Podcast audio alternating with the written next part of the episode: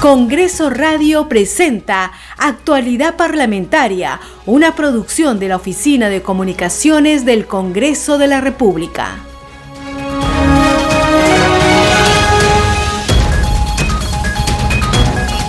¿Qué tal amigos? ¿Cómo están? Muy buenos días. Bienvenidos a la última edición de la semana de Actualidad Parlamentaria. Nos acompaña en esta oportunidad Perla Villanueva. En los controles se encuentra Franco Roldán. Este programa llega a las regiones del país gracias a las siguientes emisoras. Radio Inca Tropical de Abancaya en Apurímac, Cinética Radio en Ayacucho, Radio TV Shalom Plus de Tingo María, Radio Las Vegas de Moyendo en Arequipa, Radio Star de Moyendo en Arequipa, Radio Madre de Dios de Puerto Maldonado, Radio Amazónica de Satipo en Junín, Radio TV Perú de Juliaca en Puno, Radio Amistad de La Valleque, Radio El Pueblo de Ayacucho, Radio Satel Perú de Lampa en Puno, Radio La Voz del Valle de Aplau en Arequipa, Radio Líder de la Unión en Piura, Radio Victoria de Ocros en Huamanga, Ayacucho. Vamos con nuestros titulares.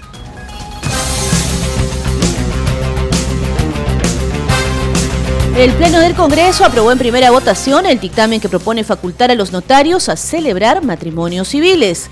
La representación nacional aprobó el proyecto de resolución legislativa que autoriza al presidente de la República, Pedro Castillo, a salir del territorio nacional del 7 al 12 de junio, con el fin de participar en la novena cumbre de las Américas, que se celebrará en la ciudad de Los Ángeles, en California, Estados Unidos. El Parlamento Nacional aprobó el dictamen que propone fortalecer la normativa anticorrupción referida a las personas jurídicas. Desde las 3 de la tarde, la Comisión de Constitución realizará una audiencia pública descentralizada en la Universidad de Piura. La parlamentaria Flor Pablo Medina invocó al Poder Ejecutivo a que ponga atención en la crisis alimentaria y declare en emergencia la seguridad alimentaria en el país, entre otras medidas urgentes para el sector agrario. Y recuerde que las niñas, niños y adolescentes deben ser protegidos de cualquier tipo de violencia para realizar denuncias y recibir orientación y soporte emocional frente a las agresiones sexuales.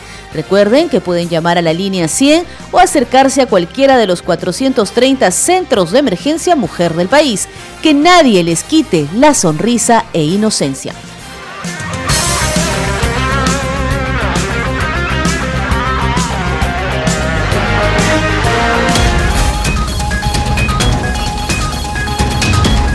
Vamos rápidamente con el desarrollo de las noticias sobre las actividades en el Parlamento Nacional. El Pleno del Congreso de la República aprobó en primera votación el dictamen que propone facultar a los notarios a celebrar matrimonios civiles. El texto sustitutorio de la Comisión de Justicia y Derechos Humanos será sometido a una segunda votación transcurridos siete días calendario de conformidad con el artículo 78 del reglamento del Parlamento Nacional. La propuesta la sustentó la titular de este grupo de trabajo, Gladys Echaíz de Núñez, quien precisó que la prohibición para los funcionarios y servidores públicos de cobrar derechos por el matrimonio civil no alcanza a los notarios. Más detalles en el informe de nuestra compañera Cecilia Malpartida de la multiplataforma de noticias del Congreso. Nuestra constitución política del Perú protege y promueve el matrimonio para la consolidación de la familia. Este deber constitucional habilita la creación de mecanismos legales alternativos que faciliten en su celebración, sobre todo cuando se constata que el matrimonio civil ante las municipalidades presenta algunas veces dificultades, tales como por ejemplo la obtención de fecha razonable, la no disponibilidad de funcionarios o de locales, entre otros. Ante esta situación, el Pleno de Congreso de la República aprobó el proyecto de ley que faculta a los notarios a celebrar matrimonio civil. No se ha eh, eliminado ninguna de las otras formas de contraer de eh, funcionarios ante quien contraer matrimonio, ni se está diciendo que en adelante el matrimonio solo se hará ante notario. No, se abre una nueva vía alternativa que queda a opción de quien desee utilizarla. Imagine usted que también los jueces de paz casan, el sacerdote también casa, los ordinarios religiosos también celebran matrimonios con efectos civiles. los efectos del matrimonio se mantienen tal cual y seguimos reconociendo, porque así lo es, que el matrimonio es una institución. Lo que se trata es darle solidez a la familia y garantizar los efectos de esas uniones. Si el artículo cuarto de la Constitución dice que el Estado promueve la familia y el matrimonio, démosle más facilidades a la gente para que se case más y sea más feliz. Que se casen donde quieran, que se casen donde está más cerca, donde sea más rápido. Y por si acaso en las municipalidades cobran por casarse. ¿ah? Yo no estoy de acuerdo en absoluto que se ponga el matrimonio a ser puesto como si sea solamente una relación de un contrato, porque el matrimonio no es una institución contractual, también se establece que cuando uno de los contrayentes se domicilie en una jurisdicción distinta a la notaría, la publicación de un aviso matrimonial será realizada en un diario de publicación nacional. El matrimonio es un acto que garantiza y solidifica una institución que es la familia.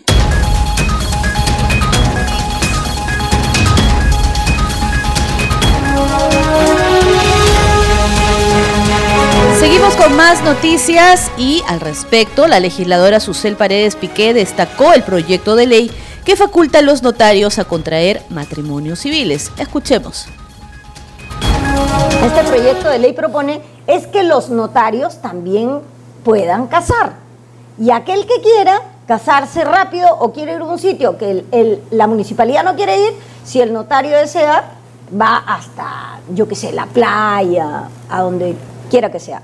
El tema aquí y la discusión se ha centrado en que los notarios tienen un mercado cautivo, porque los notarios son los que elevan las escrituras a, registros públicos. Y los notarios son pocos para la gran demanda de transacciones y de testamentos, sucesiones intestadas, este, divorcios inclusive. Entonces, ¿qué cosa es lo que dicen? Que esto favorecería económicamente a los notarios. Pero el que no quiere casarse en un notario va a la municipalidad. Los jueces de paz también casan, por ejemplo. Entonces, también existen todas esas posibilidades. Lo que yo creo es que tendríamos que hacer que exista más competencia dentro de los notarios, es decir, que haya más cantidad de notarios. En otros países, inclusive, los abogados también son notarios. Es decir, por ejemplo, pueden legalizar una firma de determinados actos. Si yo digo, si proponemos una ley en ese sentido, los notarios van a saltar hasta el techo. En otro momento, la parlamentaria Susel Paredes consideró que debería incrementarse el número de los notarios en las diferentes jurisdicciones ante el alto costo de los trámites en las notarías. Claro, bueno, tienen que ver cómo está hecho ese examen, quiénes son los jurados, porque y, y abrir, o sea, en realidad esto tiene que ver con la ley de la oferta y la demanda. Y aquí no estoy hablando del matrimonio, estoy hablando de los altos costos de los trámites notariales. ¿Cómo se reducen? Con más notarios. Entonces yo creo que ahí tenemos que trabajar en generar las condiciones para que existan en cada jurisdicción el doble, el triple, el cuádruple de notarios, de manera que, de acuerdo al libre mercado, tú puedas elegir un, haya más competencia y los precios bajen. Ahora los precios de las, de las transacciones notariales son altos. Entonces yo creo que por esa razón un grupo de congresistas se ha opuesto y ha votado en contra de este proyecto de. En otras noticias, la representación nacional aprobó el proyecto de resolución legislativa que autoriza al presidente de la República, Pedro Castillo, a salir del territorio nacional del 7 al 12 de junio próximos, con el fin de participar en la novena cumbre de las Américas que se celebrará en la ciudad de Los Ángeles, en California, Estados Unidos. La autorización también contempla que el jefe de Estado concurra a reuniones los días 8 y 9 de junio en la cuarta cumbre empresarial de las Américas y que sostenga un encuentro con la comunidad peruana residente en Los Ángeles este 11 de junio. Escuchemos el informe de nuestro compañero Josman Valverde. Votado a favor 103 congresistas, dos en contra, una abstención. Ha sido aprobado el proyecto de resolución legislativa que autoriza al señor presidente de la República para salir del territorio nacional del 7 al 12 de junio del presente año. Eh, de esta manera, el Pleno del Congreso autorizó al presidente Pedro Castillo ausentarse del país desde este martes 7 al domingo 12 de junio. Castillo viajará a los Estados Unidos para participar en la novena cumbre de las Américas, que se desarrollará en la ciudad de Los Ángeles, California. Durante el debate algunos parlamentarios cuestionaron que dicho viaje se dé en medio de la actual situación que atraviesa el país. Mi voto va a ser en un rotundo no. Viaje, señor presidente. ¿De qué, va, ¿De qué va a ir a hablar en una cumbre internacional? De cómo Estamos en una crisis en la agricultura, ¿por qué? Por su falta de gobierno o de lo, del plagio de su tesis o la historia del pollo en inglés. La imagen que tiene en este momento está siendo investigado por la Fiscalía de la Nación. Hay una serie de, de sospechas y audios que caen sobre la presidencia en general, que no es recomendable que se exponga al exterior del país puede ser una situación muy penosa para el presidente y para el Perú verlo en esas circunstancias. A diferencia de estas posiciones, durante el debate, el presidente de la Comisión de Relaciones Exteriores, Ernesto Bustamante, consideró que el Perú sí debe estar representado en dicha cumbre. Y el presidente del Perú, en mi opinión, debe participar, porque el presidente del Perú, hayamos votado por él o no, es quien representa a la nación. Y la nación peruana debe estar presente en este evento internacional de suma importancia para el Perú y para las relaciones internacionales con sus socios.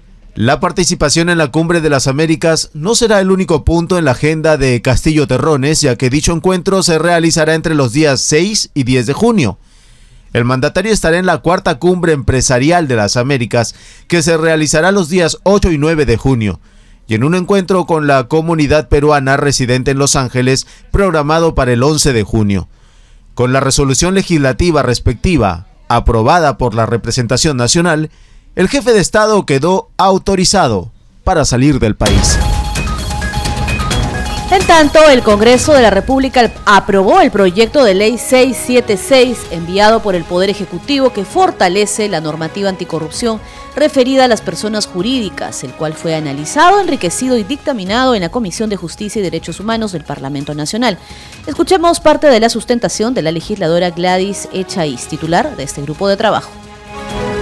Impacto en la ciudadanía. Casos como Odebrecht, OAS, Lavallato, entre otros, evidenciaron que los actos de corrupción involucraron a personas jurídicas nacionales e internacionales a través de empleados y personal que entregaron sobornos a funcionarios públicos en diversos países, sin buena parte con conocimiento de sus socios y gerentes. En ese marco, la ciudadanía evidenciará que el Poder Legislativo está legislando para evitar la impunidad no solo de las personas naturales involucradas en actos actos de corrupción y otros graves delitos, sino también de las personas jurídicas utilizadas para la comisión de ilícitos a través del fortalecimiento del Estado. El impacto positivo se evidenciará, entre otros, con la recuperación de lo ilegalmente apropiado y la imposición de las reparaciones civiles que correspondan. Pues en muchos casos los bienes ilícitamente obtenidos están a nombre de las personas jurídicas. Asimismo, se denotará la voluntad del legislador de mantener un alto estándar de la normatividad anticorrupción en función a instrumentos y parámetros internacionales sobre la normatividad. El proyecto de ley tiene su base en los estándares de la Convención Interamericana contra la Corrupción y la Convención para combatir el cohecho de servidores públicos extranjeros en transnacionales comerciales internacionales, OCDE. Así se sustenta en las recomendaciones efectuadas al Perú por el informe del Mecanismo de Seguimiento de la Convención Interamericana contra la Corrupción, MESICIC, OEA y los informes del Grupo de Trabajo sobre cohecho en, en transacciones comerciales internacionales. La ley modifica e incorpora artículos a la ley 30.424, ley que regula la responsabilidad administrativa de las personas jurídicas para fortalecer la investigación del cohecho nacional, transnacional y otros objetivos. La representación nacional también aprobó el texto sustitutorio del proyecto de ley 677 que propone modificar el Código Penal para fortalecer la lucha contra los delitos de administración fraudulenta, contabilidad paralela y cohecho transnacional. Escuchamos el informe de nuestro compañero Hugo Tupac Yupanqui de la multiplataforma de noticias del Congreso. El Pleno del Congreso, en su lucha contra la corrupción, no solo desde las entidades del Estado, sino también privados, aprobó la ley que modifica el Código Penal y fortalece la lucha contra la corrupción, elevando las penas, además de sancionar con mayor rigurosidad con días multa. Que permita procesar a una persona natural o representante de persona jurídica domiciliada en el Perú cuando cometan delito de cohecho activo transnacional en el extranjero como sí ocurre, por ejemplo, con el lavado de activos, en lo que se aplica la norma peruana, cuando sus efectos se producen en el territorio de la República. Por tal razón se hace necesario modificar el artículo 2 del Código Penal a fin de incorporar este supuesto de excepción al principio de territorialidad. Eh, esto es, a la comisión del delito de cohecho activo transnacional. El proyecto de ley fue sustentado por la doctora Gladys Echaíz, quien especificó las diferentes modalidades que utilizan algunas empresas para evadir el control, como por ejemplo mediante la administración fraudulenta, la contabilidad paralela y el cohecho transnacional cuando utilicen cualquier documento contable que sustente operaciones inexistentes o simuladas para encubrir pagos a favor de terceras personas naturales o jurídicas, nacionales o extranjeras, para evitar casos como el de la Caja 2 de Odebrecht. Actualmente, de uno a cuatro años, a la pena privativa de libertad de 2 a 5 años más la pena de multa de 180 a 365 días multa. El proyecto de ley fue aprobado en comisión por unanimidad. Tuvo 116 votos a favor, sin tener abstenciones ni votos en contra, y fue exonerado de segunda votación. Ahora solo le queda al Ejecutivo lo reglamente y empieza a tener los primeros resultados en la lucha contra la corrupción. Ley 31458 que reconoce las ollas comunes y garantiza su sostenibilidad, financiamiento y el trabajo productivo de sus beneficiarios promoviendo su emprendimiento. Faltan cinco días para el vencimiento del plazo de reglamentación. Protejamos de la violencia a las niñas, niños y adolescentes.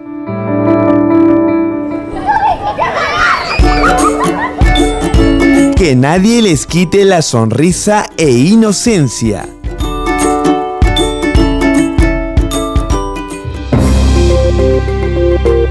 La violencia psicológica, como gritos, insultos o descalificaciones, deja huellas en el desarrollo emocional, cognitivo y social de las niñas, niños y adolescentes. La psicóloga y psicoterapeuta Silvana Ardito nos brinda algunos alcances al respecto. La violencia no solamente se da a partir de golpes. La violencia psicológica se da por insultos, críticas y ver solo lo negativo tanto en niños como en adolescentes. Y por qué no, a partir también de la indiferencia. Muchas veces esta violencia psicológica se da dentro de la propia familia. Pues reflexionemos de qué forma nos acercamos y comunicamos con los niños. ¿Los juzgamos? ¿Los criticamos todo el tiempo? ¿Vemos más el lado negativo en vez del lado positivo y reforzarlo? Es muy importante que seamos conscientes de ello. De seguro, si tú te acercas de una manera positiva y afectiva hacia ellos, vas a evitar tener niños con problemas de autoestima, con problemas de socialización y con falta de regulación emocional. Es importante tener niños y adolescentes con un óptimo desarrollo emocional y tú puedes ayudarnos con esto. Protejamos de la violencia a las niñas, niños y adolescentes.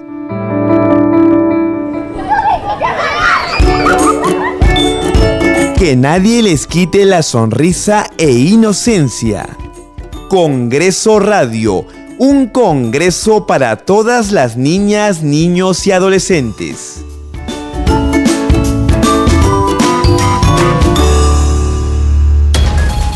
Muy bien, y desde Congreso Radio, un Congreso para todos, esperamos que estas recomendaciones sean de ayuda. Y recuerden que para realizar denuncias y recibir orientación y soporte emocional frente a cualquier tipo de agresión y violencia, recuerden que pueden llamar a la línea 100 o acercarse a cualquiera de los 430 centros de emergencia mujer de todo el país.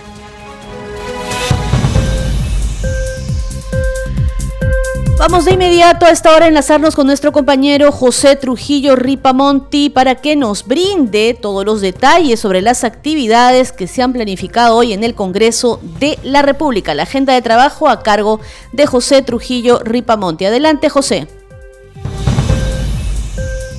Muy buenos días Perla. Desde las 9 de la mañana sesiona de manera descentralizada en la Universidad Nacional de Ucayali en Pucallpa la Comisión Especial COVID-19 que tiene como invitado al ministro de Salud José Antonio López Peña para abordar el avance de la vacunación en esta región del país. Desde esa misma hora sesiona de manera extraordinaria Perla la Comisión de Trabajo que aborda la sustentación y debate del predictamen recaído en el proyecto 1340-2021 que propone establecer la licencia por fallecimiento de familiares de los trabajadores de la actividad privada. En tanto, Perla, desde las 2 de esta tarde, la Comisión Especial Capital Perú tiene programado recibir al ministro de Economía y Finanzas, Oscar Graham, para abordar los avances realizados en el Consejo Nacional de Competitividad y las mesas ejecutivas respecto a la formalización de la economía y el desarrollo de las MIPES en el país. Finalmente, a las 3 de esta tarde, la comisión investigadora encargada de presuntas irregularidades de corrupción en la gestión de contrataciones de Bienes y Servicios de E-Salud, Ministerio de Salud y otras entidades sustentarán, debatirán y aprobarán el informe preliminar de la Comisión Investigadora sobre presuntas irregularidades y actos de corrupción en las contrataciones y adquisiciones de bienes, servicios, medicamentos y contratación de personal realizadas por el Seguro Social de Salud, E-Salud,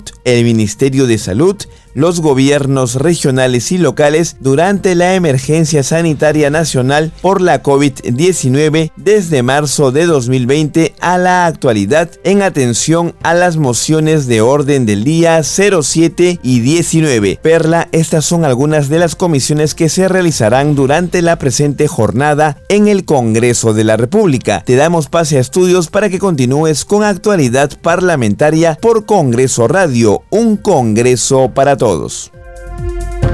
Muy bien, José, muchas gracias por esa información. Continuamos en actualidad parlamentaria.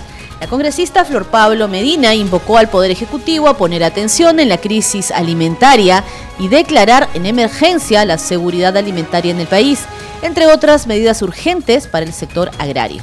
La legisladora conversó con nuestra compañera Susana Espinosa. Escuchemos. Bueno, la emergencia alimentaria que estamos en el país, en realidad, es cierto lo que tú señalas, no es solo el Perú, es el mundo, ¿no? El mundo porque los grandes vendedores de, fertilizantes, de urea, son pues Ucrania y Rusia justamente. Pero ¿cuál es la diferencia? Que por ejemplo nuestros países, los países vecinos se han preparado. Brasil, Colombia, Argentina, ya han comprado y se han abastecido de urea. Nosotros, lamentablemente, con todo el, entre la crisis política, porque hay que decirlo así, de la cual no salimos, las malas designaciones, ministros de Agricultura con denuncias, con sentencias, ahora eh, ministros que ha estado preso, o sea, con esos antecedentes, con tan poca expertise, lamentablemente no han logrado anticiparse eh, a los hechos. ¿no? ¿Y qué está pasando ahorita? Recién el gobierno ha señalado que para junio probablemente llegue, no están haciendo una compra de gobierno a gobierno. Eso está muy bien, pero lamentablemente ya es tarde. Ahorita ya comenzó la época de sembrío. Yo he estado el día de ayer en Guaura con los agricultores para ver de primera mano, conversar con ellos qué está pasando. ¿Qué está pasando? Tienen que sembrar en este momento y no hay fertilizantes o si hay, hay, hay muy poco y el triple del precio. Se ha triplicado el precio del fertilizante, no tienen los recursos, entonces lo que venga como siguiente temporada de cosecha va a ser realmente eh, precaria y limitada. ¿Y quiénes van a pasar la mala además de los agricultores, de los pequeños agricultores, los medianos agricultores? En realidad las ciudades como Lima ¿no? Las ciudades como Lima, como las ciudades del país, y ahí quiénes? Los que menos tienen, ¿no? Gente más vulnerable. La gente más vulnerable, más humilde de los cerros, de los arenales, en el caso de nuestra ciudad y todo el país, ¿no? Entonces, estamos efectivamente ante una emergencia alimentaria, lo dicen los expertos, lo dice la FAO. La semana pasada fuimos con, eh, con el equipo de la Comisión Hambre Cero el Congreso a reunirnos con la representante de la FAO, con la señora Mariana Escobar, y ella ya nos señalaba esta necesidad de que el país declare en emergencia la seguridad alimentaria. ¿Y eso qué significa? El Ejecutivo, y eso también lo plantea la Comisión Hambre Cero del Congreso, que ha hecho llegar una comunicación al Premier, ojalá el Premier tome acciones realmente. Aquí estamos pues ante una incapacidad del gobierno, como ya lo hemos señalado tantas veces. ¿Qué debiera hacer el Ejecutivo? Declarar en emergencia declarar en emergencia la seguridad alimentaria y dar medidas muy concretas, no solamente decir estamos en emergencia, sino qué hacemos. Por ejemplo, ayer los agricultores, ¿qué nos dicen? Se acordarán ustedes eh, que, se, que hubo un recurso, un reactiva para las empresas en la época de pandemia. ¿Qué nos dicen los agricultores? Hagan un reactiva agrario que el Ejecutivo lance un reactivo agrario. No quieren estirar la mano y que le den un bono de 300 soles porque eso no les alcanza. Y nos han dicho, nos han dado un bono de 300 soles, 400, 500. En todo caso, solamente es para paliar el momento, pero, que lo que ni necesitan siquiera es... le da, mira, ahorita un saco de fertilizante está más de 200 soles. Con un saco de fertilizantes no haces pues un, un sembrío. Entonces lo que ellos piden es un reactivo agrario, de modo que les permita y que sea pues para pagar en unos 3, 5 años. O sea, necesitan apalancamiento de, eh, de eh, de, sus, de sus embrios, de sus chakras, ¿no? Entonces, sí creo que hay que ponerle mucha atención a, a, la agricultura familiar, a esos pequeños agricultores que están en los valles, también, por supuesto, a la mediana y la gran agricultura, pero la agricultura familiar es la que nos abastece de alimentos en las ciudades y nos, y nos da de comer en el día a día y hace los productos de pan llevar. Así es que uno es, como digo, declarar en emergencia, dos, hacer un reactivo agrario, tres, poder estos fertilizantes que van a llegar en la compra de gobierno-gobierno, venderlo a precios módicos como ya lo han establecido, pero haciendo un buen padrón. Porque nuevamente, no vaya a ser. Es un problema que siempre ha habido con esta, el empadronamiento de los las, agricultores. Como en las ollas comunes, ¿no? Llega el alimento, ¿a quién le entrega? A veces a los allegados políticos y no necesariamente todos los que necesitan. Entonces necesitamos un buen padrón. ¿Quiénes pueden ayudar ahí? Las cooperativas, las asociaciones de riego, en general todas las organizaciones cercanas a los agricultores. Creo que ese es un tema que en medio de este ruido político está pasando desapercibido, pero ayer que he estado, como digo, con los agricultores en el campo, nos dicen, por favor, lleven nuestra voz y digan que estamos en una situación de emergencia, no podemos sembrar y lo que estamos sembrando sabemos que no va a rendir. Porque Leyes aprobadas por el Congreso de la República. El Congreso aprobó la Ley 31420, que tiene como propósito reducir los plazos del proceso que declara la desprotección familiar y adoptabilidad de niñas, niños y adolescentes sin cuidados parentales o en riesgo de perderlos, para garantizar de esta manera el interés superior del niño. El Congreso sí cumple con las niñas, niños y adolescentes. Seguiremos informando sobre la labor legislativa del Parlamento Nacional. Leyes aprobadas por el Congreso de la República.